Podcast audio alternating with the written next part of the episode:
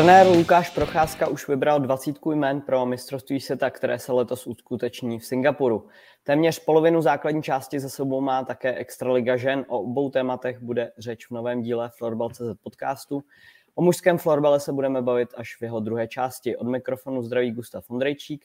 No a já jsem rád, že mohu přivítat Evu Řehákovou, kapitánku ligové štiky FBS Olomouc, která povíře nad chodovém čeří extraligové vody. Evo, hezký večer. Dobrý večer. A tradičně mohu přivítat také Michala Danhofra, redaktora Florbal.cz, specializujícího se na ženský florbal. Pěkný večer všem fanouškům nejen ženského florbalu. Tak pustíme se do práce. Uh, Olomouc. Vám se povedlo poprvé vyhrát nad některým z týmů z top 4, uh, kde hledáte hlavní důvody a můžete zhodnotit ten zápas s Chodovem? Tak eh, hlavní důvody je asi jen to, že ta práce jde uh, směrem dopředu, je kvalitnější.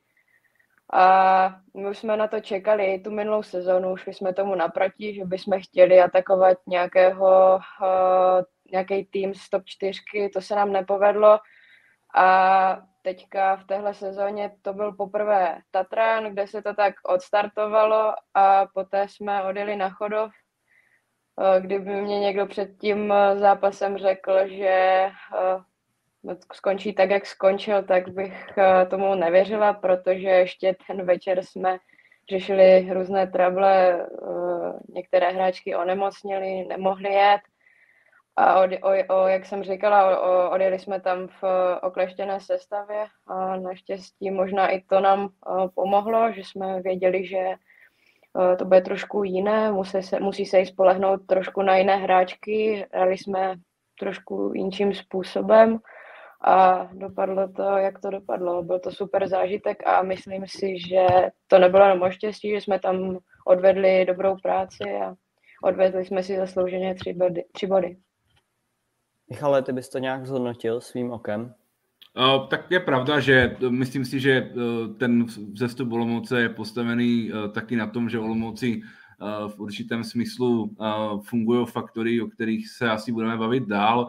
Je to třeba o tom, že Olomouc má velmi kvalitní mládež, kterou postupně doplňuje a kdo pozorně četl rozhovory s trenérem a otcem tady Evy Radkem Řehákem, tak on právě avizoval, že v horizontu nějakých dvou, tří let, což by mělo být teda teď, tak eh, mu nastoupí velice silná jakoby, generace mladých hráček, navíc eh, má tam doplněný ten tým o Lucku Cholinskou, má tam zkušené florbalistky typu uh, Terezy Reimerové, takže v podstatě ten, ten mix té Olomouce je v podstatě teď postavený dobře. A já si myslím, že to vítězství nad Chodovem, respektive nad, nad Tatranem, uh, bylo něco, co v podstatě i Eva říkala, že vysel dlouho ve vzduchu a to, že se stalo, je uh, nějakým logickým vyústěním uh, té olomovské cesty. Jak vy, Evo, vidíte tu mládež? Eh, pováhá vám to zlepšovat ten klub, když vlastně plynou hráčky z mládeže do A týmu?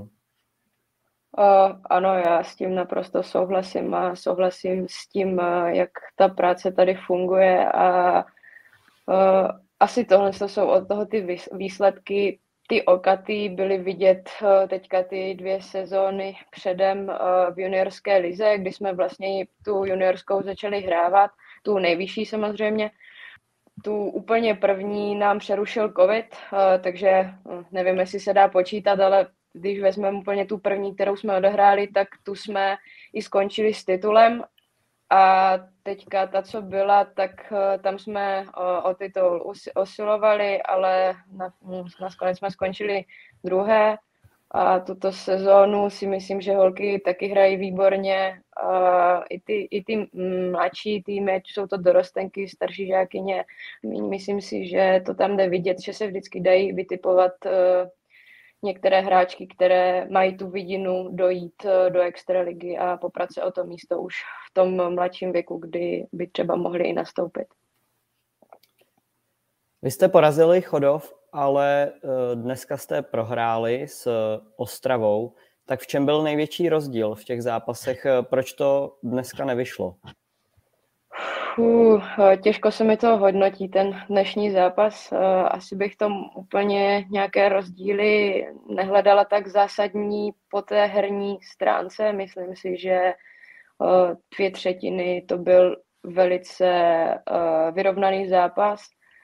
V určitých pasážích si troufnu říct, že jsme byli možná lepší, ale pak bohužel přišel v, někdy v polovině třetí třetiny takový skalp, kdy jsme byli vyloučené, bylo to za nerozhodného stavu, oba týmy měli plno šancí, jen neproměnili, přišla přesilovka, ať už právem nebo neprávem.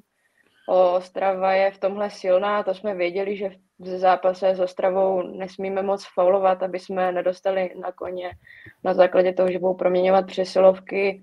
To se tak stalo a to, co nám ještě úplně nejde v Olomouci, je nějaká reakce na ty obdržené goly, ať už prostě padnou nějaké smolné, nebo ne úplně v ten čas, kdy, že bychom si je zasloužili, ale v takový ty zlomový. A to nás svým způsobem rozebralo a pak už jsme se moc nesoustředili, nešlo to, asi jsme úplně vypli a Ostrava dala další tři góly a tím uh, výsledek 8-4 asi úplně neodpovídá tomu zápasu, uh, jak probíhal. Ještě před uh, repre pauzou jedete na Vítkovice, tak jak se na ten zápas těšíte, co od toho očekáváte? Uh, já se těším moc, uh, ještě teďka v té době, kdy ty zápasy proti té, mm, nebo proti těm týmům stop čtyřky uh, jsou hodně kvalitní, myslím si, že i dost koukatelný, nás samotný hráčky baví. Uh, první zápas, vlastně jsme odehráli s ním úplně první zápas sezóny, který se nám teda úplně nepovedl, tam jsme se tak oťukávali s tou sezónou, když jsme prohráli 5-0, ale nebylo by to úplně tak, že bychom neměli šance nebo že by nás Vítkovice tlačili, my jsme neproměňovali, nebyli jsme schopni dát góla. A co od toho očekávám? Uh, asi to, že by Vítkovice mohli mhm. zažít trochu jinou Olomouc, než eh, teďka, eh, do teďka znali. Myslím si, že nás to teďka hodně nakoplo, ať už ty výhry eh, nad těma silnějšíma týmama, jako byl Tatra nebo Chorov, ale taky třeba nad Buldočkama, kdy jsme měli hodně poctivý výkon a mohlo by to třeba dopadnout i, i jinak, než doteďka bylo zvykem proti Vítkovicím. Je teď pro vás aktuálně ten cíl, ta top 4, dostat se do ní? A jestli si myslíte, že tam skutečně reálně můžete být? Tak, říká se, nikdy neříkej nikdy, ale jo, určitě uh, je to takový cíl, uh, možná i uh, do té sezony, ale nejen ta top čtyřka, ale spíš se porovnávat a dosáhnout těch určitých kvalit, které mají třeba ty týmy z té top čtyřky, umět se jim vyrovnat. A, já si myslím, že to je prostě spojená nádoba, když budeme proti ním hrát dobře, budeme je mm, nemůžu říct porážet, ale stane se, že porazíme, budeme hrát dobře proti týmům, které jsou, které jsou na naší úrovni, porážet týmy, které jsou papírovně, papírově slabší, tak si myslím, že na tom čtvrtém místě nebo v té top čtyřce můžeme být. A ještě se vás zeptám na individualitu Lucie Cholinské. Jak moc je pro vás klíčová? Uh, kdybych neřekla obrovský moc, tak bych kecala. Má letos famozní sezónu. Bodově přispívá strašně hodně. Některé zápasy jdou i bodově za ní, kdy, kdy nám hodně pomohla. Je to zkušená, šikovná hráčka. Gól umí dát ve chvíli, kdy je to opravdu potřeba. Často i otevírá skore zápasu. Pro nás v Olomouci je to dost důležitý, si myslím, umět to zápasu skočit dobře a možná i vést. Potom jsme takové klidnější, takže se o to vždycky snažíme. A ona si tady ten, ne že úkol, ale dokáže to vždycky udělat tak, že vyhráváme, my ostatní to můžeme následovat, možná i tím, že máme některé mladší hráčky, tak jim to pomáhá právě jít prostě do zápasu, kdy, kdy se vede a ví, ví se, že prostě máme nějakou něco navíc v tom zápase, že prostě vedeme. A jak říkám, přispívá hodně bodově, ať už golema nebo asistencema a na hřišti její vidět, její plno a určitě i ostatní týmy se na ní připravují. Michal, jak to ty vidíš? S jejím přínosem? Uh, tak Lucie Cholinská, myslím si, vydělala na tom, že se, že se vrátila z, pardon, z Vítkovi z Dolomouce. Myslím si, že trošičku zase získala zpátky takový ten svůj větší herní klid a myslím si, že teď je, teď je v obrovské fazóně a je klíčová, ale hlavně ona a ten důvod, proč si třeba Vítkovice, Vítkovice stahovali z té Olomouce, tak bylo to, že uh, prostě to vždycky byla hráčka, která měla, měla obrovský potenciál. A myslím si, že se třeba úplně neprojevil ve Vítkovicích úplně v té formě, v jaké se projevuje právě teď. A myslím si, že toto prostě je uh, Lucie Cholinská na tom nejvyšším levelu. A to je vlastně Lucie Cholinská, která jakoby ten potenciál v sobě měla nějakých třeba 15-16 let. Jo, ale že prostě ten, na, na ten svůj výkonnostní top se prostě dostala až právě teď v té Olomouci. Další otázka na tebe, Michale. Vítkovice FBC Ostrava už občas ztratí, Chodov prohrál Solomoucí, Střešovice se tak trochu hledají. Co je letos v Extralize žen jinak? Tak myslím si, že úplně objektivně se ty týmy proměnily velmi hodně a co se týče vlastně těch tří zmíněných týmů, tak ty týmy si musí najít nějakým způsobem nové lídry. Bavili jsme se o tom, že Olomouci se třeba schází nějaké ty faktory.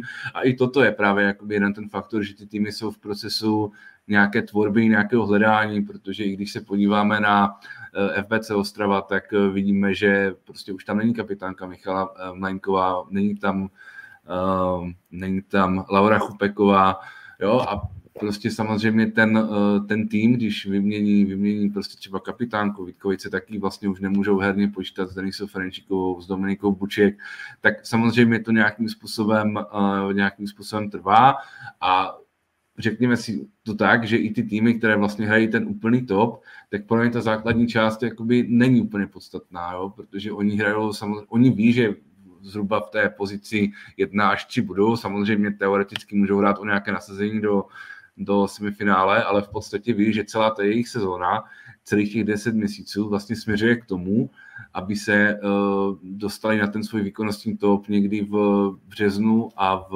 dubnu jo, aby prostě si odehráli tu playoff plus, plus třeba superfinále. Takže v podstatě uh, týmy jsou, myslím si, uh, trošičku mají problém s tou momentovou kvalitou a objektivně prostě musí, musí se postavit všichni znovu. Jo? Třeba u Tatranu je prostě vidět, že jim, že jim chybí ty zkušené hráčky, které odešly. Uh, dneska jim odešli i dvojčata Korbelářovi a najednou je to s Bohemkou prostě o gol. To tak nebývalo. Jaký je pohled hráčky? Ok, sou, eh, souhlasím, když eh, tady k vybídnu teďka uh, Tatran Bohemku. Uh, některé týmy oslabují, některé zesilují. Uh, sestry Kolberářovi uh, přešly z Tatranu uh, do Bohemky a um, i dnešní zápas, když se na něj potom, když se na něj podíváme, tak měli bodových příděl a zápas skončil 5-6, takže tam se to teďka bude trošku vyrovnávat v rámci Bohemky.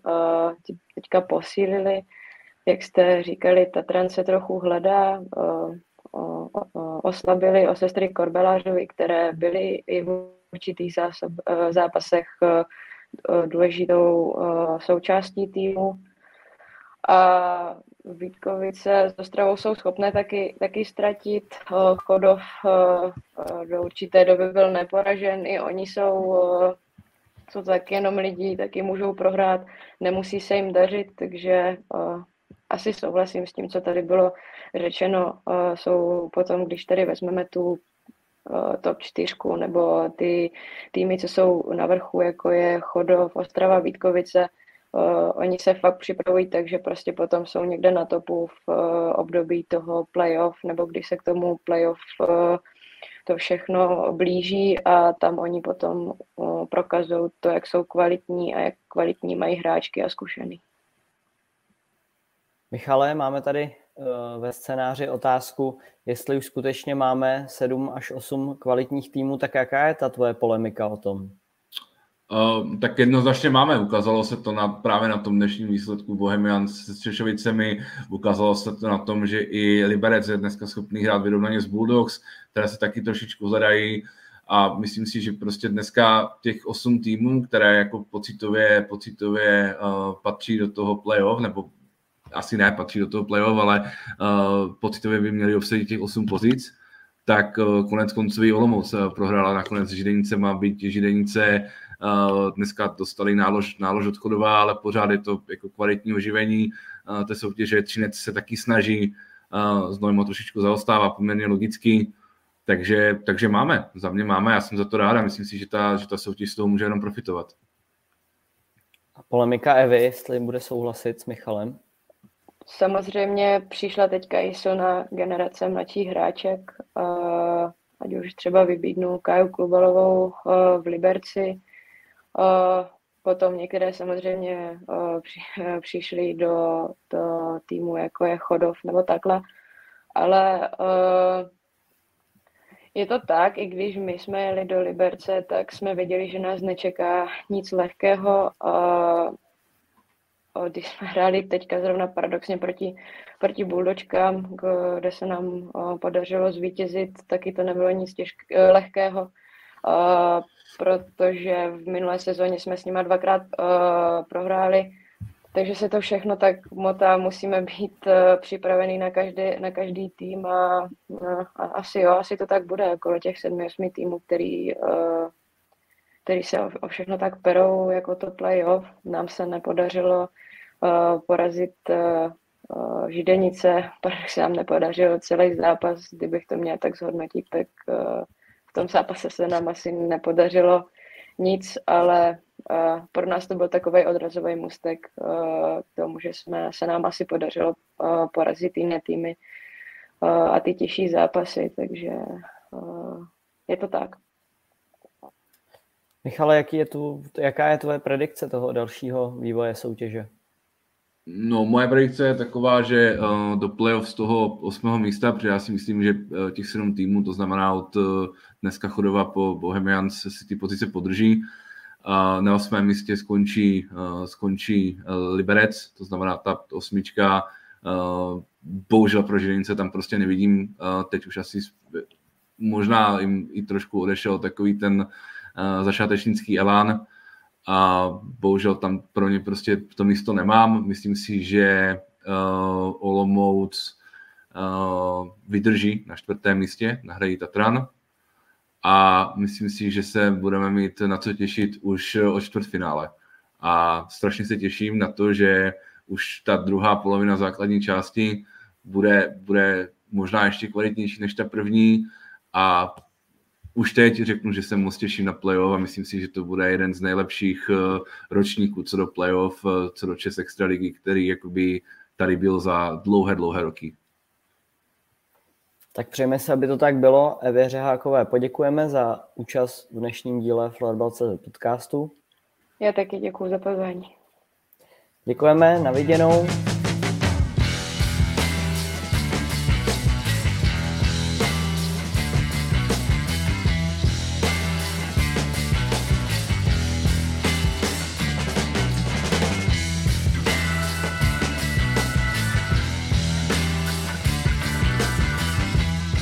A budeme pokračovat pouze s Michalem a budeme se bavit o nominaci reprezentace žen na nadcházející mistrovství světa, které se uskuteční v Singapuru a já tě, Michale, poprosím na úvod o obecné zhodnocení té nominace.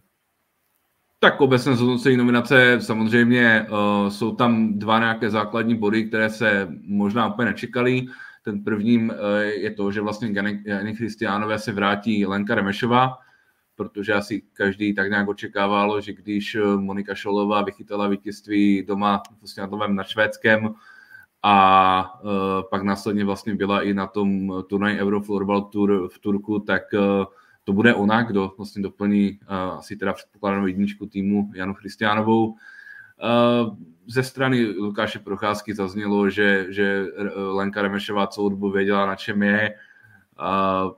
Asi to je o nějaké interní dohodě, kterou oni, oni uh, nezveřejnili, já, já její podrobnosti neznám. Já jsem si všiml, že, že Monika Šolová vlastně od toho uh, zápasu nebo od toho EFT v Ústí v podstatě nechytala, chytala až dneska ten zmíněný zápas s Bohemians. A druhé, druhé to překvapení je Karolina Klubalová. Řeknu, nečekal jsem to. Myslel jsem si, že tím, že za mě se z té nominace vlastně vyřadili, vyřadili sestry, sestry Korbalářovi tím, že vlastně přestali za ten Tatran, a v momentě, kdy je Lukáš Procházka nevzal do Turku, tak jsem právě předpokládal, že tou hráčkou uh, v podstatě na pozici tím pádem uh, 18, tro, trošku jako pocitově, je teda, je teda Lucie Želísková z Tatranu, a nakonec je to Karolina Klubalová. No. To, je, to je určitě velké překvapení nominace. Proč právě myslíš, že padla volba na Karolínu Klubalovou a proč to české národní týmy obecně dělají často, že berou hráčky bez eh, zkušeností s tou uh, reprezentační kariérou? Mm-hmm. No, můžeme narazit třeba na Michalu Kubečkovou, která vlastně uh, tehdy nahrazovala uh, Gabrielu Tožičkovou na světový, světovém šampionátu v Neuchâtelu. Uh, paradoxně uh, asi znalci, uh, nebo možná pamětníci si vzpomenou, že Jadeška Krupnová se takhle dostala na svůj úplně první šampionát, třeba v té juniorské reprezentaci ona neměla tak, tak výraznou roli. A myslím si, že to má dva důvody. Myslím si, že je to svým způsobem nějaký impuls, je to něco, co ten, co ten soupeř nečeká. No a pak je to o tom, že prostě trenéři jsou přesvědčení o, o správnosti té volby. Jo, já jsem 100% přesvědčený o tom, že celý, celý realizační tým Lukáše Procházky uh, tu nominaci postavil podle svého nejlepšího vědomí a svědomí a s cílem prostě přivést medaily.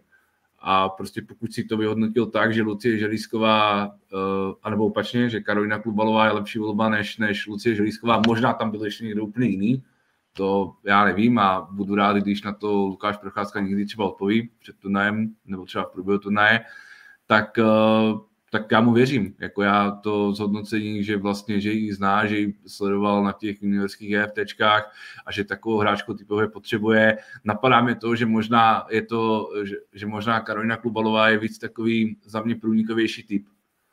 A, ale, ale asi ano, tak uh, to by mělo být nějaké uh, jako zhodnocení toho, proč to vlastně vyšlo pro Karolinu Klubalovou. Jaká je tvoje predikce vývoje toho týmu a můžeš možná rovnou do toho zahrnout i eh, tu brankářskou otázku a celkově i složení toho týmu? Tak myslím si, že ten tým v podstatě vykrystalizoval dlouhodobě, byl, byl spolu v podstatě asi dlouhodobě. Uh, za mě tam byly uh, v podstatě dva, dva otazníky. Ten první teda byl ten, uh, kdo zaplní tu pozici Eh, po eh, sestrách Korbelářových, které si myslím, že by eh, v té nominaci byly konečné, to je můj názor, kdyby teda neopustili Tatran. A za mě byla ještě jedna herní otázka a tam si myslím, že, že se rozhodovalo mezi Kristinou Lechnerovou a Marketou Lenfeldovou na beku. A tam ten štáb vybral Kristýnu Lechnerovou možná i s ohledem na nějaké věci, které nechce, nechce úplně komentovat. A uh, je to tak, že za mě ten tým, uh, když si řekneme, že ten cíl je medaile, což asi dneska je, protože prostě už si několik šampionátů po sobě říkáme, že chceme zopakovat ten uh, St. Gallen, že chceme minimálně ten bronz, a tak, tak ten tým na to za mě má ale bude to hodně těžké. A myslím si, že, že Švýcarky ukázali i teď v Turku, že prostě zase předvádějí ten svůj klasický overperformance v tom posledním půlroce a určitě, určitě nebudou uh, lehkým soupeřem. Švédky si myslím, že jsou zpátky trošičku odskočené, no a Finky hrají dlouhodobě, dlouhodobě styl, který nám moc, uh, moc nevyhovuje, takže já osobně si myslím, že když se to sejde, tak e, je třeba reálné, je třeba reálné i finále. Já předpokládám, že Finsko si e, poradí, poradí, e, poradí s, se Švýcarskem a pak je to na nás, no, jestli si poradíme v základní skupině se Švédskem, anebo v semifinále, v semifinále tím pádem uh, právě s tím Finskem. Já předpokládám, že Finsko vyhraje tu druhou skupinu a že my prostě máme v podstatě dvě šance na to, jak se dostat uh, ke Švýcarkám ještě v té lepší pozici. A pak si myslím, že třeba řeknu predikci, a ta predikce je taková, že pokud se odehraje semifinále Česko-Švýcarsko, tak Česko postoupí do finále mistrovství světa. Je ještě něco, co jsi nezmínil, co se týče světového šampionátu, na co se mají eh, fanoušci a diváci těšit? Tak já, se obe, já bych se obecně těšil na ten, na ten ženský florbal. Čeká nás eh, premiéra, premiéra Francie. Já osobně jsem velmi zvědavý na to, jak k tomu přistoupí organizátoři v Singapuru. Uh, osobně mě hodně zajímá, jak se týmy, uh, vlastně evropské týmy, ty hlavní týmy toho turnaje vlastně popasují jednak s tím časovým posunem, jednak uh, s tím dlouhým letem, kdy je to do Singapuru nějakých 13-14 hodin. A především si musíme uvědomit, že uh, zatímco v Praze, ve Vídni nebo obecně v Evropě ty, uh, ty teploty budou nízké, tak tady v Singapuru by mělo být nějakých 32 stupňů, mělo by se hrát v extrémně klimatizovaných halách, takže toho, toho na co se těšit a, a na, na co jakoby čekat, tak je, tak je skutečně hodně. Jako vždy vyčerpávající souhrn od Michala Denhofra, kterého, eh, kterému děkuji za dnešní účast podcastu. Ještě tady připojím Toma Rambouska, který mi píše, že má na Michala jednu zajímavou otázku, tak Tome, je to tvoje? Michale, zdravím tě eh, a i kluci. Eh, snad jsem slyšet, nevím, jestli to je v pohodě, testu spojení, tak je to fajn. Zaujalo mě, Michale. Češky můžou hrát v finále mistrovství světa. To je dost odvážné tvrzení a tak na čem se to podle tebe zakládá, nebo to, to je tvoje vize a myslíš, že jsme opravdu už tam, aby jsme eh, dokázali hrát ve švédském, finském eh, a vlastně, vlastně porazili? Uh, tak odpovím ti tak, že za prvé Eurofloorball Tour v Eurofloorball Tour v Ústí ukázalo, že můžeme. Uh, za mě já se vrátím k tomu, že jsem úplně jako nepředestřel to, co, co se mělo pak zkoušet na tom EFT v Turku. To je jedna věc. A druhá věc je ta, že uh, já vnímám to, že ten tým je prostě naladěný tak, že si pro tu Mrery vyloženě jede. A že pokud eh, se to skutečně stane, že, že v semifinále budou eh, Češky a Švýcarky stát proti sobě, tak pro ten tým to bude tak extrémní motivace, že uh, ty Švýcarky podle mě jako přejede v tom semifinále. Nejsem si tak jistý, jestli to tak bude uh, proti, uh, třeba kdyby došlo k zápasu o třetí místo mezi těma soupeřema, myslím si, že uh, je pro mě, bylo by pro mě zajímavé, nebo nemyslím si, že ta úplně extrémní motivace, ještě takových těch 100, 150% navíc bude v tom semifinále proti, proti Finsku, protože řekněme si, že asi uh, nikdo jiný z těch dvou soupeřů nás tam nečeká, ale já jsem prostě 100% přesvědčený o tom, že ten tým je dneska nastavený tak, že má prostě dvě příležitosti na to, jak se do toho, jak se do toho finále dostat. Že to finále chce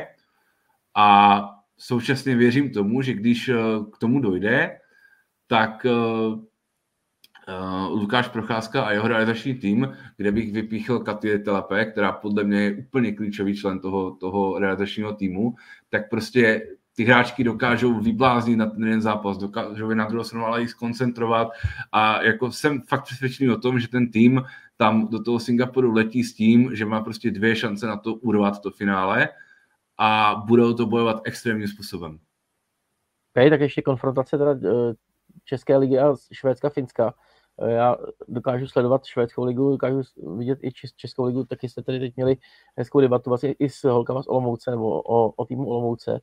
Eh, tak zvedá se kvalita České ligy oproti právě těm severským týmům. Máme tam pár hráček v cizině, prosazují se a je to třeba i dílem toho, že vlastně ta Česká liga produkuje hráčky, který vlastně se pak můžou urovnat. Uh-huh. Tak má to, má to jednu rovinu, že česká, česká nejvyšší soutěž prostě je exportní soutěž pro Finsko, Švédsko, Švýcarsko, protože Švýcarsko je schopné nabídnout asi lepší životní podmínky a samozřejmě uh, pro, pro švédskou soutěž tak nějak přirozeně, protože je to cíl, těch hráček.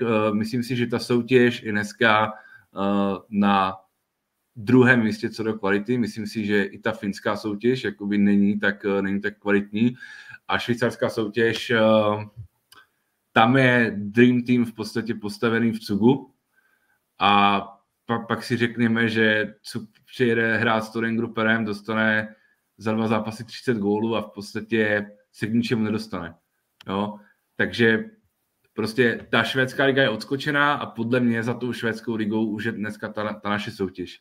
Jo, je to proto, že, je to proto, že my dneska fakt máme, máme uh, sedm jako hodně kvalitních týmů a uh, já nechci být zlý, ale myslím si, že prostě i ty týmy uh, typu Bohemians, když srovnáš třeba Bohemians a dejme tomu Laupen, tak uh, by si, by si uh, Bohemians s tím Laupenem jako podle mě úplně bez problémů poradili. Děkujeme Michalovi za vyčerpávající souhrn i za doplňující otázky Tomovi. Míšo, děkujeme za dnešní účast v ženské části. Já taky děkuju a uh, můžu slíbit, že v Singapuru se můžete těšit na skutečně podrobné zpravodajství na fotbal.cz.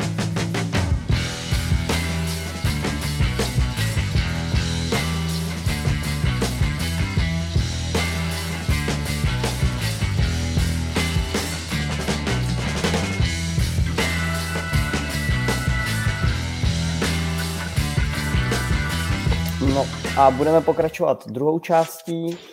Florbal se podcastu Česká reprezentace porazila Švédsko a Švýcarsko a zvítězila na turnaj Euro Florbal Tour. Co zmíněná utkání ukázala, kdo je aktuálně tahounem národního týmu a jaké jsou novinky také v Superlize, na to budou odpovídat. Florbalový novinář a komentátor Tomáš Rambousek. Tome, vítej. Ahoj Gusto, ahoj Davide, ahoj Olivere. Já jsem si vzal čepici, protože jsem tušil, že David taky bude mít, tak už je to taková tradice. Nemám kníra a to mě teda mrzí, protože jsem to nes... jedu plnopous, no. ahoj. Dále vítám Davida Podrázkého, vítěze Superligy s Tatranem, vítěz Superligy s Tatranem jako hráč, dvojnásobný vítěz Superligy eh, jako trenér Chodova, no a aktuálně stále coach eh, týmu z Jižního města. Dave, vítej v dnešním díle. Ahoj, zdravím, děkuji za pozvání. A v neposlední řadě vítám Olivera Golda, sportovního moderátora, novináře, bývalého hráče Hetriku Brno a Vinohrad. Ahoj, dobrý večer, já čepici nemám. Momentálně jsem změnil Barbara, chodím do jiného holictví na Vinohradech, není to placená spolupráce, každopádně hájím si svůj krásný účest, takže čepici, omlouvám se Davidovi, pro dnešní díl vynechávám. Tak, repre, česká repre porazila uh, Švédsko 12-8, uh, eh, hodně divoký výsledek, uh, stalo se tak v Malmé, právě tam bude příští rok mistrovství světa, tak pánové, jaké jsou vaše reakce na tento senzační výsledek a pěkný výsledek české reprezentace, tak uh, kdo to odpálí? Tome. No tak asi jsem viděl zapnutý zatím, nebo možná taky. 12-8, přiznám se, že jsem to neviděl v přímém přenosu, pak jsem si to musel pustit ze záznamu, abych tomu uvěřil. 12 gólů Švédové nikdy nedostali uh, a i proto jsem si pak vlastně zkoušel najít nějaký souvislosti, proč, se to, tak, proč to tomu tak bylo. Uh, my jsme pak celý turnaj Euroflowball tu vyhráli, takže rozhodně super věc pro český národák, super věc pro sebevědomí český, českých kluků. Uh, B, otázka zní, jestli by jsme byli v plným a jestli Švédové spíš netestovali a neskoušeli spoustu lidí a jestli si nás eh, třeba ještě nepřipravují právě na rok, až právě za rok, až bude opravdu do tvýho, tak eh, aby asi budou trochu víc připravený. Takže pádně 12 gólů, výborný počin, ať to nevypadá tak, jak to vypadá, tak eh, hlavní, hlavní díl si myslím, že tam nese Lukáš Bauer, který to v podstatě vychytal, když se, když se pak podíváte na, na počet střel, který šli na bránu, tak to bylo hodně, hodně ofenzivní utkání. My jsme měli lepšího golmana než Švédi, takže i, i proto jsme jim dali 12 gólů. Jo, já souhlasím, Ram, Ram řekl, myslím, dobře, uh, jako sluší se pogratulovat, je to jako úžasný úspěch, navíc na půdě Švédů, kde určitě prohrát jako nechtěli, ať už ta sestava byla jakákoliv. Uh, a souhlas jako za mě napříč, napříč kategoriema, nebo minimálně v té mužské kategorii junioři máme nejlepší brankaře jako na světě v tuhle tu chvíli, co se projevilo podle mě ve všech šesti zápasech FTČ, který teď byly. Uh, ten švédský byl teda hrůzostrašný, já nevím, jestli on je z Linköpingu nebo odkud, ale, ale ten teda napouště dobrý laciňáky. Kluci byli produktivní, 12 gólů je, je super a je to začátek cyklu, takže samozřejmě ještě před těma týmama je hodně práce, ale to už je dobrý příslip. A těžko na to něco ještě říkat nebo dodávat. Oba dva kluci to řekli, řekli přesně, stručně, správně. Um, asi jenom řeknu k tomu to, že mě třeba osobně je úplně jedno, jestli Švédové hráli s Ačkem, Bčkem nebo Cčkem. Historie se na to ptát nebude a ti kluci potřebovali tady tenhle impuls na začátek toho cyklu, jak to řekl Dave. Hodně práce před nima, ale myslím si, že realizačnímu týmu Jardy Berky je, může být jedno. Samozřejmě s výhledem do dalších zápasů to bude hrát roli, v jaké sestavě hráli pro nás a pro to ozduší tady v českém florbale obecně určitě jedno, v jaké sestavy byly Švédové. Pojďme se bavit o těch faktech a to jsou to, že 12 gólů dát eh, hegemonovi tady tohle sportu je, je neskutečný. V podstatě Švédové největší porážka byla snad 2-9 a dostat 12 fíku je, je prostě věc, která se sluší psát v médiích, sluší se o ní mluvit, takže takhle se na to dívám já. Jaké ohlasy na to, jak to komentuje Švédsko, tento zápas? Hmm, no, uh, jo, četl jsem si to, vlastně jsem v podstatě uh, rovnou po zápase jsem šel na Twitter a tam mám pár, pár lidí, kteří sledují a který, o, kterých vím, že to vnímají docela, docela uh, nebo ten florbal berou dost jako poctivě a je to pro ně téma. Takže samozřejmě eh, otazníky, eh, opravdu si myslíme, že nás, eh, opravdu si myslím, že nás ještě Česko nedostihlo, víc na to podívejte. Je to prostě určitá, určitý signál pro to, aby jsme, aby jsme se zase zlepšovali, protože jsme si dlouhodobě mysleli, že jsme nejlepší na světě. takže opravdu bylo to varování, bylo to v podstatě takový výstražený prst. Na druhou stranu byly, byly tam v podstatě i takové reakce na to, hele, fakt se zkoušelo, máme, máme rok do mistrovství světa, eh, ta sestava byla kombinovaná, eh, nebyli tam lidi, o kterých bychom čekali, že budou hrát mistrovství světa, takže to tam samozřejmě je a asi to spíš, spíš si myslím, že je tam ten dobrý pohled na to Česko, že vlastně oni už opravdu začínají vnímat, že už začíná být vel, velmoc. Už to nejsme, už nejsme ten tým, který dostal 13-1 nebo kolik, nebo 9 na doma, když jsme nějaký přáteláky, ale když tam prostě přijedeme tak eh, je to o, o opravdovém respektu od nich.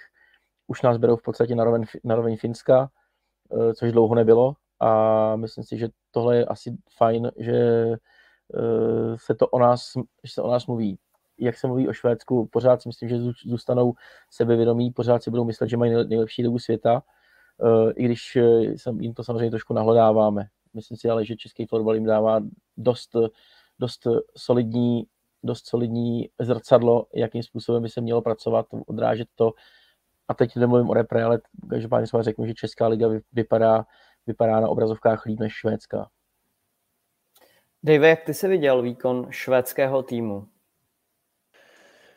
Jo, tak jako oni tam do toho vstoupili do toho zápasu, že kdybychom prohrávali 5-0, tak by se možná jako nikdo nemohl divit. To je, to je taky potřeba říct, tam prostě Baujíčko a i troška štěstí jako nám pomohlo, jsme v tom zápase jako byli. Pak si myslím, že se to jako vyrovnalo a, a mohl to v určitých fázích vyhrát jako kdokoliv. Naštěstí, naštěstí jsme to byli my díky té efektivitě a, a znovu musím zmínit Lukáše Bauera.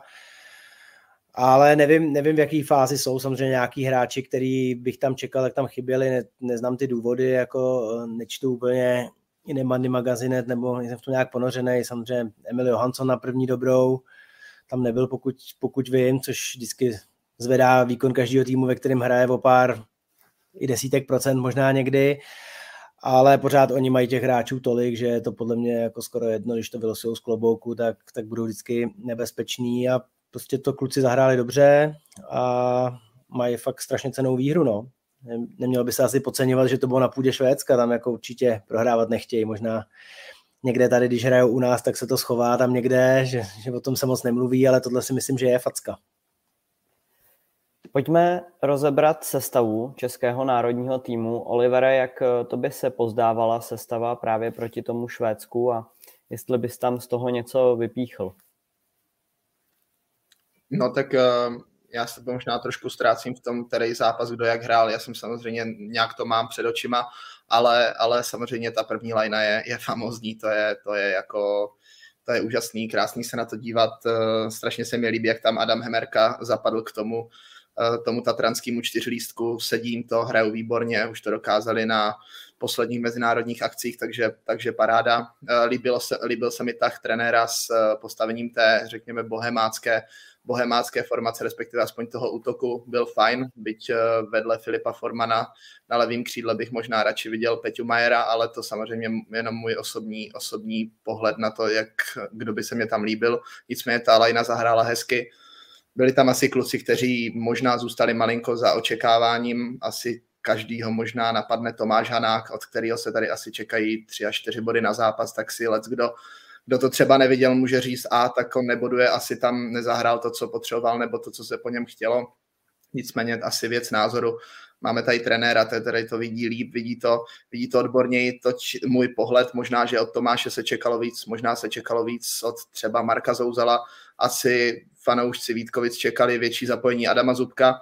Nicméně eh, dvě vítězství a, a bod s Finskem eh, asi ukazují na to, že ta sestava nebyla poskládaná špatně.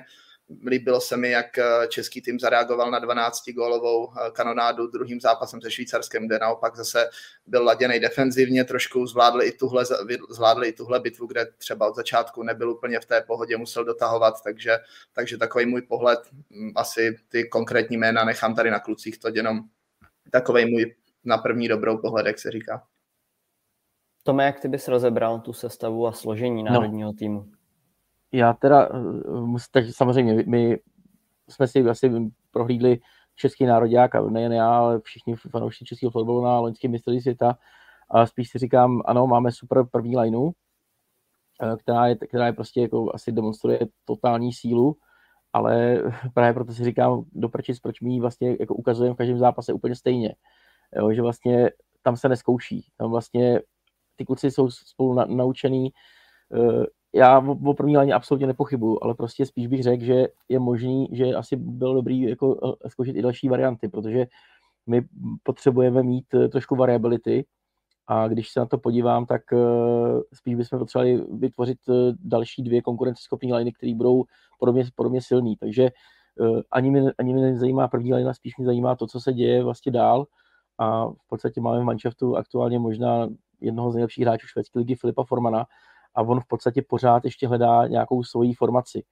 Jo, dneska je, ten, ten národňák byl postavený zatím na Markovi Benešovi s Ondrou Němečkem, ty to, to byli lídři a teď potřebujeme prostě ještě udělat to, to aby, se, aby Filip Forma dostal ně, někoho k sobě. A nejsem si jistý, že se tohle úplně jako zatím daří. Jo? Pořád se tam jako něco míchá. Byl bych radši, aby ten Filip Forman měl teď eh, trošičku větší prostor na to si třeba i říct, koho chce do lajny, nevím, možná, možná to se tam komunikuje, ale mám pocit, že prostě on odehrál, on odehrál všechno, eh, vlastně to bylo celý na něm, ale nejsem si jistý, že to je postavený úplně tak, jak by to asi vnímal já, podobně jako to má v Kalmar Sundu, tam je ta line vytvořená přímo prostě na něj. Má tam dva snipery, on to tvoří a možná je tohle i cesta pro český národák. Jo, teď uvidíme, jako možná ty, možná ty hráče ani nemáme, ale já si myslím, že, že prostě třeba Tomáš Hanák je podobný typ jako Kevin Haglund. Uh, potřebujeme asi nějaký, možná, možná Adam Delonk je prostě super střelec, který dokáže tady to vy, vy, využívat. Uh, hledám, hledejme levý křídlo. Petr Majer si myslím, že ani nehrál, nehrál s Filipem Formanem uh, na, na, na tom EFTčku a to mě, říkám si, to, tam bych spíš hledal nějakou cestu, co, co zlepšit dál. Ale pozor, ještě teda musím říct, že teda se, sedlo, sedlo Filipovi Formanovi uh, souhra s Patrikem Suchánkem. To je super, že ten že je zpátky je fajn, potkali se tam, viděj se, eh, funguje to. Takže tam, tam je to určitě plus. Teď ještě potřebujeme ty další, ty další střípky, možná jako Buršík tam vydrží, uvidíme, ale prostě Flip Forma potřebuje svoji lineu. Jo, tak já s tím souhlasím. Za prvé do toho mistrovství je pořád ještě hodně času. Jak, myslím si, že to je přesně jak říká Rambo, jako první lineu máme světovou, tam pokud se jako někdo nezraní, tak budou takhle hrát spolu a budou s těma prvníma lineama soupeřů hrát vyrovnaný zápasy, ne je vyhrávat, to si myslím, že, že je prostě v pohodě. Uh, ale je potřeba mít konkurenceschopnou tu dvojku, trojku, což dvojka si myslím, že ještě jakž tak jako fungovala i díky té individuální kvalitě těch hráčů, nebo především Fídi a Suchoše v tuhle tu chvíli. Uh, ta trojka, nevím, nějaký plus minus a takhle, nepamatuju toho z hlavy, ale tam určitě se od ní čekalo možná víc a to je asi ten úkol na ty dva roky, no, prostě ty, ty liney sestavit, teď to tam realizační tým zkoušel nějak, vlastně Burša s Fíďou hráli podle mě spolu pořád, ale dřív podle mě hrál s Fíďou Deli, Mikuláš Krbec podle mě hrál v tom útoku, když neměli praváka, a samozřejmě hledání těch praváků, což si myslím, že je v tom mezinárodním florbale hodně klíčová pozice, jestli tam ten hráč je přes ruku nebo po ruce, ta půl vteřina prostě může chybět a taky mě trošku mrzelo, že, že Maják nedostal příležitost vedle, vedle Formiče, ale na druhou stranu říkám, toho času je ještě relativně dost a asi chtěli, chtěli tu lineu vidět v nějakém jako složení pohromadě díl než jeden zápas, aby to pořád rozstřelovali, takže to dokážu pochopit. Co mě překvapilo trošičku, tak byl, tak byl Mikuláš Krbec z Beku. Uh, myslím si, že to bylo v repre poprvé, nebo možná nárazově někde. Uh, a hrál to vlastně docela dobře, ale jestli je to dlouhodobý řešení, nevím. No. Uh, je to prostě něco jiného a ty reakce podle mě nejdou úplně naučit během repre soustředění, tak jsem na to zvědavý do budoucna. To mě taky zarazilo taky. Přiznám se, že vlastně my jsme tu line měli form, koncipovanou jeden obránce, čtyři útočníci, vlastně i proti týmu, jako je Švédsko. Tam jsem si říkal, jestli to není nějaký úlet, že jestli nehrajeme 1-2-2 nahoru a, a, že vlastně je to opravdu absolutně jako risk, ale jo, vypadalo to zajímavě.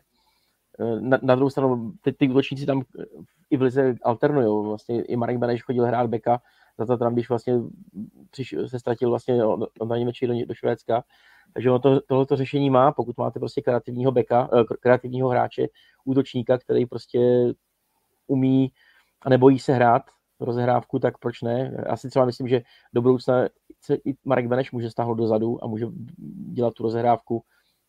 Jasně, teď tam má Ondru Němečka, ale kdo ví, třeba i on by mohl režírovat druhou lineu. Protože ty forwardi, kteří tam jsou, tak si myslím, že právě ten Tomáš Hanák si říkám, že by tam klidně mohl tohle místo jako na, za, zastoupit. Padla tady jména Adam Zubek, Petr Majer, eh, novicové, kteří se zapracovávají do národního týmu. Takže Olivere, eh, jak podle tebe dostali, jaký dostali prostor a jak si viděl jejich eh, zapojení do národního týmu?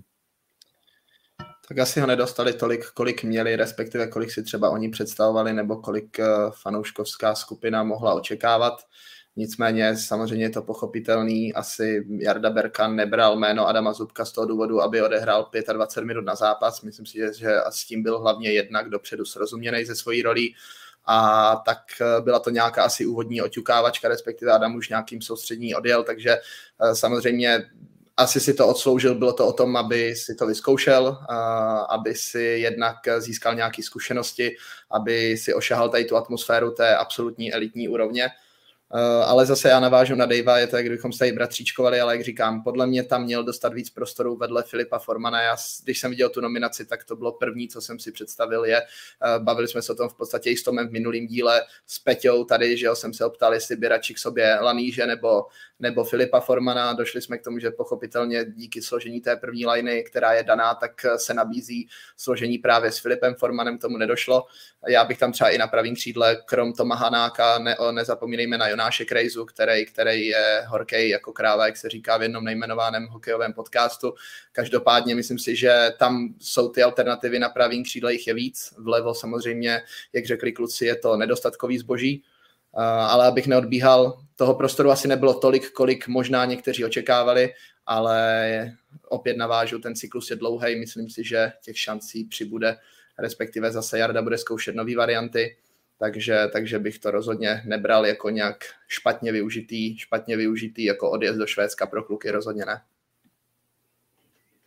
K tomu Majakovi, tam Petr Majer, čekal jsem ho v zápase s Finskem. On vlastně ve, ve Finsku hraje, řádí a možná tam byly nějaký zdravotní trable, nevím, neznám, neznám v souvislosti, ale opravdu já jsem spíš čekal právě, že, že, že si zkusí zahrát proti Finům. Eh, na to nedošlo, eh, tak to spíš jenom mě mrzelo. Já vlastně nevím, jestli, jestli Eh, tohle už opravdu, my, my jsme teď trenéři za trenéra, jo, generálové po bitvě, my jsme vyhráli Eurofloorball Tour, spíš bychom měli chválit, teď tady možná hodně, hodně sypeme nějaký naše postřehy, ale jasně, Petr, Majer, Petr Majer je téma, velice produktivní hráč, ale za mě možná bych se chtěl zvědět, proč nehrál proti Finsku, protože tam bych ho viděl. Tak. Jo, já už to asi ne, nebudu rozpitvávat. Asi každopádně myslím, že, že Jarda Berka a jeho realizák mají poměrně jasnou představu o tom, jak ten tým má působit a uh, ty věci, které se tam děly a které dopadly nakonec vlastně velmi dobře, vyhráli jsme ten turnaj, tak, takže mají všechny nějaký smysl a nemám důvod o tom pochybovat. Jako to člověk to názor, ale vyhráli jsme to, hráli jsme, myslím, velmi slušně, dva zápasy minimálně a buďme za to rádi a pojďme dál. A ještě poslední jméno bych chtěl rozebrat a to je Matěj Jendryšák, Tome. Uh, ukázal se v jednom zápase, tak myslíš, že to něco znamená? Mm, no, nevím. Eh, já sleduju Matěj, Matěj ve švédské lize a tam on vlastně už se do toho, do toho národňáku vrátil, už vlastně byl v loni ve Švýcarsku eh, na šampionátu, tam vlastně se podílel i, na, i vlastně na tom postupu do finále. Takže máme ho tam, je důležitý, myslím, že tam je, protože on opravdu je jak zvíře. Minule to tady glosoval Oliver, i Švédové z něj mají respekt, to chlapek hora. Eh, ale je otázka, jestli prostě je to hráč eh, pro třetí, pro třetí, třetí lineu, jo. V Linköpingu je to prostě první brázda, nebo nejhůř druhá, je to prostě lídr. A teď je otázka právě, já se ptám, co má hrát Matěj Jindřišák v národním týmu. My ten manšaft máme poskládaný vlastně hodně dynamicky, hodně, na, hodně vlastně na takových uh, rychlík, rychlíkách. Hodně vlastně tam ta, ta vlna té 19, která vyhrála mistrovství světa. A teď je tam Matěj a otázka je, jestli prostě je ta jeho role opravdu být tím třetí liny. David, doplnil bys no. něco? Nebo? Jo. No, jako složitý téma strašně, no. Uh, máte se samozřejmě strašně rád, je to můj výborný kámoš, ale občas tam působí jako pěst na oko, no. Uh, potřeboval, taky by potřeboval vlastně tu lineu jako postavit kolem sebe, uh, aby hrála trošičku třeba jiným stylem, než, než hrajou ty mladí kluci aby to jenom kolem něj jako nelítalo, pak on je schopný jako samozřejmě prodat ty své zkušenosti a tu pořád jako nespornou kvalitu a tu jako obrovskou sílu, pro kterou si myslím, že ho respektuju jako v tom Švédsku a kterou tam vydobil, vydobil to renomé. Ale vlastně nevím, jestli ty hráče, kterými bychom ho mohli obklopit, jako by vůbec máme.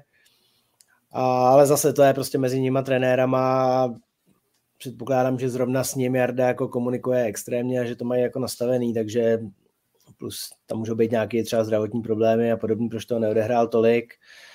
Ale je to, je to zajímavý oříšek, samozřejmě asi každý trenér by ho tam vlastně jako chtěl mít, ale najít mu to roli není podle mě vůbec lehký. Olivere, co to vítězství na EFT znamená pro český tým a pro české sebevědomí do další části toho cyklu? Tak když to pokryje hodně médií, tak to znamená docela slušný uh, slušnej zásah i do, uh, do škvírek společnosti, kde se o florbalu tolik nemluví. Každopádně, co se týče florbalu, tak je to dobrý začátek cesty. Já si myslím, že něco takového jsme potřebovali. Asi nevím, jestli jsme počítali s tím, že ten turnaj vyhrajeme, když budeme upřímní, asi určitě ne. Nicméně je to, jo, jak, jako je, je asi zbytečný to nějak obkecávat. Zkrátka kluci začali dobře, ten tým si teďka bude věřit, přenese si to doufám i do klubu, ať se nám zpestří jednak domácí Superliga, ale i ty zahraniční soutěže. A doufám, že kluci, kteří uh, si přivezli formu ze Švédska, tak uh, Finska a dalších zahraničních soutěží uh, si dovezou i na ty další srazy a že třeba tady Live Sport Superliga během pár kol Eh, vyprodukuje nový potenciální zboží právě na ta místa, o kterých se mluví a o kterých, která by mohla být zasažena novými jmény. Samozřejmě uh, jsou nějací potenciální adepti určitě i na chodově, to už nechám tady na trenérovi, jestli, jestli by někoho nadraftoval směrem k Jardovi Berkovi, nicméně Nicméně doufejme, že uh, to bude zase, jako je to, jak říkám, je to zpestření, uh, důležitý, pozitivní zpestření, ale práce teprve začíná, jak řekli kluci, takže eh, dobrá pozvánka na další reprezentační sraz a zároveň i pro fanoušky na tu domácí Superligu, jak teďka kluci to převedou zpátky na tu klubovou úroveň. Tome, tři zápasy, tři dny a Filip Forman už ve středu hraje další zápas Superligy. Máš k tomu nějaké poznatky? Myslíš si, že to je eh, náročné? No, mě to právě zaujalo, já to mám komentovat. Zápas eh, Kalmarsson do Veche a když jsem vlastně viděl Filipovo vytížení, tak máte pátek, sobota, neděle, tři dny v kuse. Já jsem teď hrál veteránský, play, veteránský Prague Masters, eh, hrál jsem dva zápasy, nebo tři zápasy ve dvou dnech a byl jsem úplně hotový. Jasně, je to úplně jiný mladý kluk, ale i tak si myslím, že, ta, že ten záběr je obrovský. To je vlastně daleko větší vytížení, než, na mistrovství světa, kde máte vlastně i denní pauzy. A Filip tady bude hrál vlastně non-stop tři zápasy, no full time. Eh, teď vlastně pojede domů v neděli a ve středu ho čeká zápas Veky, který není, to není žádná jako Hagunda nebo jak někdo, nějaký, nějaká záležitost typu, že, že to prostě vyhrajete úplně suverénně. Já si myslím, že z toho spíš nejsou moc nadšený ani, ani v Kalmaru, eh, protože on je pro ně klíčový hráč a doufejme, že se dá dohromady a že prostě bude, bude ready. Jo, protože dokážu si představit, že, že, že dostane třeba i pauzu, klid a, a ať se dá dohromady. Já nevím, jak, jak, jak to vnímáš, David, spíš ty, protože eh, to, to, to zápasové zatížení jako trenér, dokážeš to představit?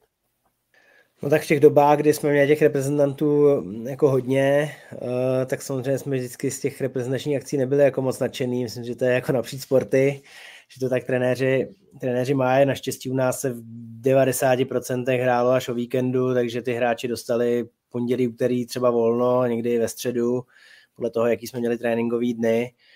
A připojili se třeba na jeden trénink jenom, tak tady to tak asi jako bude, akorát ten trénink bude zápas, no, v případě Fiji. Já bych do toho ještě dodal, jakože jo, souhlasím, je to určitě náročný, nicméně třeba pro porovnání s hokejem, tak dneska ve o půl třetí skončil zápas českého hokejového týmu proti Švýcarsku. A je to tam podobný, kdy vlastně Dan Voženílek z Třince hraje v úterý v 6 večer už ligu mistrů, takže tam je vlastně stejný ten a vím, že se to řešilo i v hokeji, Finové si na to stěžovali, Švédové, v podstatě teďka v úterý je asi 8 zápasů té ligy mistrů a jde tam jde taky do tuhýho, ať tady nezabrouzdíme do hokeje, ale taky tam jde do tuhýho a ty týmy si nemůžou dovolit šetřit tady tyhle klíčové hráče, takže to jenom navazuju na to téma, že to není jenom ve florbale, ale v podstatě tady tohle je věčný téma i třeba v hokeji, no a je to i po fotbalových srazech, repre a tak dále, no.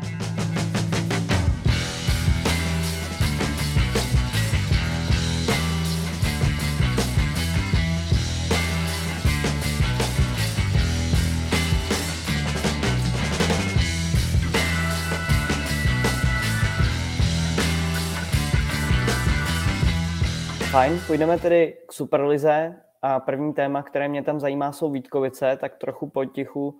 Je z nich eh, tým, který aspiruje na eh, první příčku v základní části. A tím, jak porazili Mladou Boleslav, jen potvrdili, že se s nimi musí, musí počítat a to bez, i bez hráčů, jako je DeLong či Besta, tak eh, Tome, jak to letos Vítkovicím jde v základní části?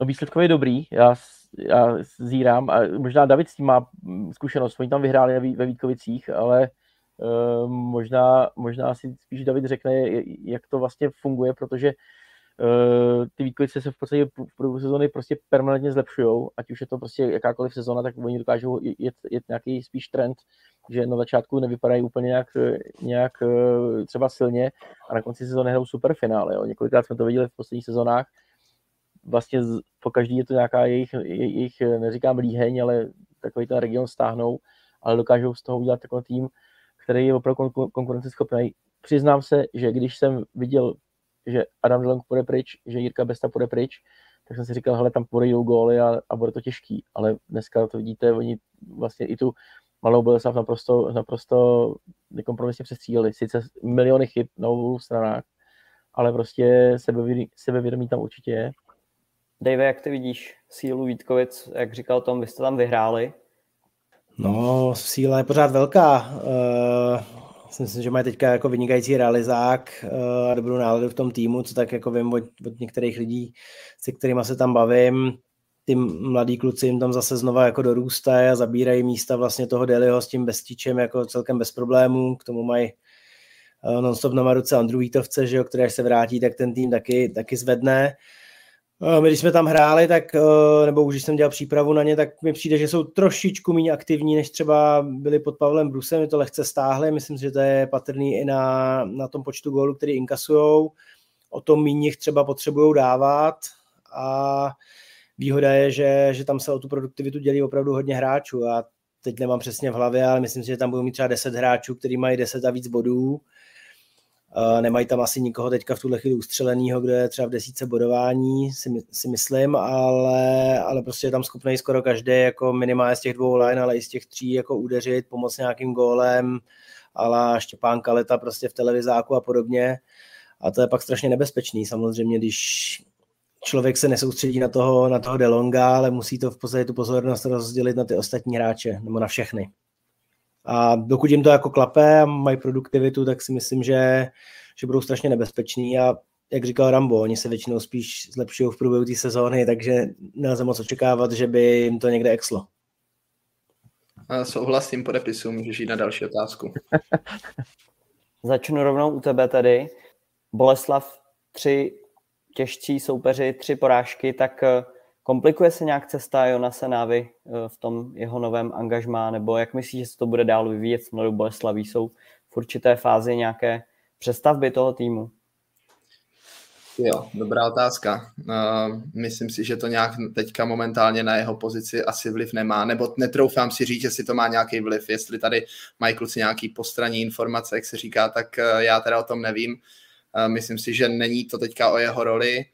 Přišli nějací noví kluci, zapracovává se něco nového. Samozřejmě byla tam nějaká éra pod Petrem Novotným, přišel nový trenér, málo kde to funguje, že přijde nový trenér a všechno zůstává stejný, taky Vítkovice loni po během sezony po odchodu Pavla Bruse, taky tam byl nějaký cyklus určitého zvykání, najíždění na novou kolej, takže já si myslím, že není to, ne, ne, ne, nemyslím si, že to je nějaká otázka teďka řešit, jestli je Jonas Náva mužem na svém místě. Samozřejmě jo, nezvládli ty klíčové zápasy, za mě největší šok byla ta třetí třetina právě tady s Daveovým chodovem, to, to bylo slušný výpadek, to jako to se u Bolky jen tak nevidí, takže ano, tady potom se možná dokážou, nebo respektuju a chápu, že ty otázky jsou, Nicméně, abych odpověděl hlavně na tu první otázku, jak si myslím, že to není v trenérovi, že je to v tom eh, mít nějakou trpělivost a já říkám, týmy, letos týmy jako jsou Vítkovice, Boleslav, Tatran, Chodov, eh, jsou tak za mě odskočený, nebo momentálně už mají takový bodový polštář,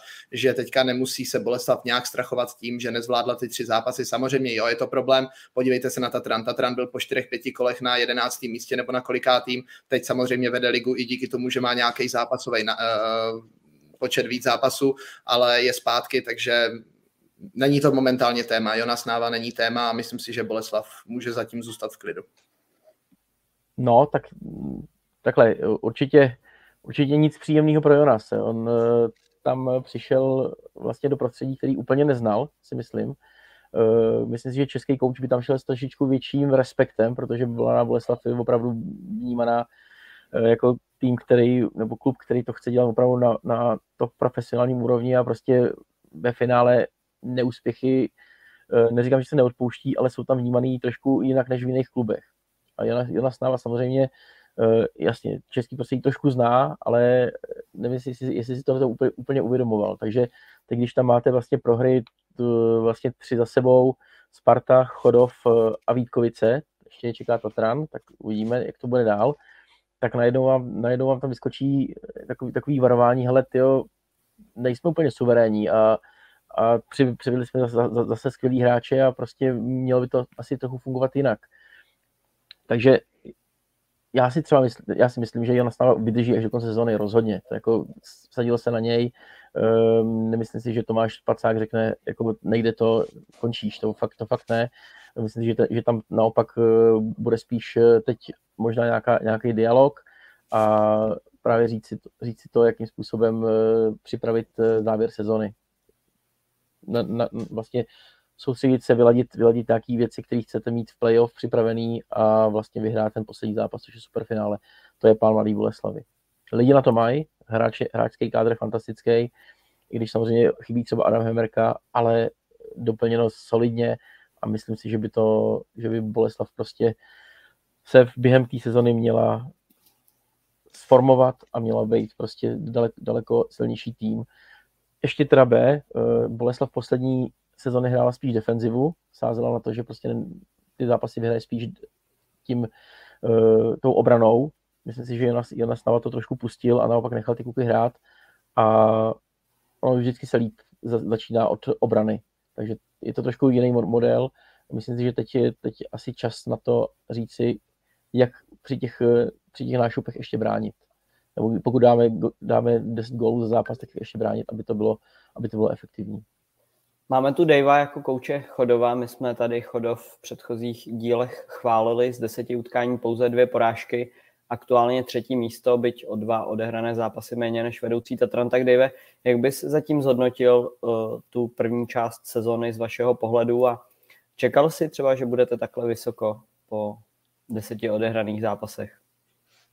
Tak asi bych lhal, kdybych řekl, že jsem čekal, že budeme na tom takhle. Uh, samozřejmě mám, mám víru v ten tým, jako vidím kluky denně pracovat, vím, že tam máme jako velkou kvalitu, ale eh, je to asi až nad plán, no. povedli, se nám, povedli se nám vlastně všechny zápasy s těma top soupeřema, s Tatranem, který jsme ten zápas prohráli, tak jsme myslím, že to nebylo jako nějaký průšvih, že to byl vyrovnaný zápas. Uh, že ztratili jsme tam ty Vinohrady, na druhou stranu, kdyby jsme tam tu facku nedostali, tak jsme podle mě nevyhráli v bolce, takže, takže dejme tomu šurnul a musíme na to navázat, no, samozřejmě teď otázka ta reprezentační pauza vždycky nějak jako to změní, buď do pozitivna, do negativna, málo kdy to jako zůstane, naskočí člověk tam, kde to bylo.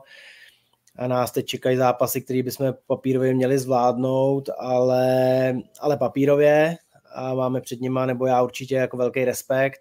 A když je zvládneme, tak samozřejmě budeme poměrně v komfortní situaci do té druhé půlky, ale, ale zatím jsou pořád před náma, takže bych extra nejásal. Samozřejmě slýchám třeba kolem sebe, že se na to docela dobře dívá letos, což, což mě těší, protože to byl jeden z cílů, hrajeme trošičku aktivněji a doufám, že nám to vyřeší, vydrží, že se na to bude dobře dívat, že to bude přinášet body. No. Co říkáš na vzestup eh, Antonína Votavy, jak se třeba jeví na tréninku a eh, jak je to u něj? Jo, tak my víme, my víme, co v něm máme. On už loni dostával hodně příležitostí. Je, to, jako, je na tom výborně fyzicky nebo pohybově, díky průpravě jako z beach volejbalu, který hrál vlastně až do loňské sezóny na, na celkem vysoký úrovni. je zdravě drzej, má myslím si jako dobrou hlavu na ten florbal, se úplně ne ze všeho ne ze všeho, víte co. Uh, na druhou stranu je na něm ještě prostě hodně práce, dostává i v té léně od zkušenějších kluků jako dost do kožichu, prostě ještě často se špatně rozhoduje, jsou z toho nějaký protiútoky, ale pořád je to 18-letý kluk a myslím, že všichni jako vidějí, že je v něm obrovský potenciál, ale zároveň ještě hromada práce. Kromě Chodova jsme v minulých dílech zmiňovali také výsledky Vinohrad, které eh, letos eh, překvapují. Olivere, jak myslíš, že se ta sezona z jejich pohledu bude vyvíjet dál a uh, můžeme zmínit i teď čerstvý příběh ohledně realizačního týmu? Jo, jo, tak ještě teda se, já jsem čekal, že budu dotázan na chodov, ale jenom... Pojdej. Ne, mně se líbí ten, mně se strašně líbí to rozlosování, protože jsem se díval, Chodov má teďka ve hře 15 bodů proti Bači, Suvaru, Lípě, Black Angels a Pardubicím, takže oni jako reálně před Vánocema můžou mít na kontě ty vole jako sakra velký náskok, který jim dělá obrovský komfort do zbytku sezony. Takže to bude, bude to hrozně zajímavý. Mě zajímá, co se bude dít po Vánocích, protože pokud Chodov teď udělá 15 bodů, tak eh, ten náskok bude, bude celkem brutální. Takže to jenom tady k tomuhle.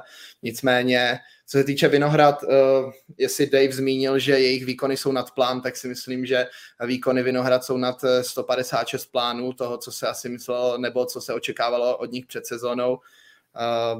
Ten tým si sedl pěkně, je dobře, dobře oživený, už jsme to tady probírali i po té úvodní jejich eh, euforii. Takže já si myslím, co, co se pamatuju já samozřejmě, tak pod eh, bývalými trenéry, který, eh, bývalými trenéry a dobrými kamarády tady Davea, některé věci zkrátka nefungovaly, ne úplně vinou trenéru, asi úplně tím celkovým nastaveným klima v tom klubu. A myslím si, že s odchodem Makeo Boušisem skončila nějaká éra, přišel úplně nový trenér, který absolutně vyčistil šatnu, eh, vzal dezinfekci, vzal eh, mop, celý to tam vyčistil, přinesl úplně nový tým a je to vidět, je tam, úplně, je tam úplně jiná identita, ti kluci hrajou, zkrátka trenér je diktátor, ti kluci plní doslova to, co on jim říká, jsou úplně jinak nastavení, fungují tak, jak by měl asi eh, elitní florbalový klub v Česku fungovat, pokud ten sport někam chceme posouvat takže určitě za tohle jim patří jako hold v tom smyslu, že to posouvají dál, dělají konkurenci nahoře.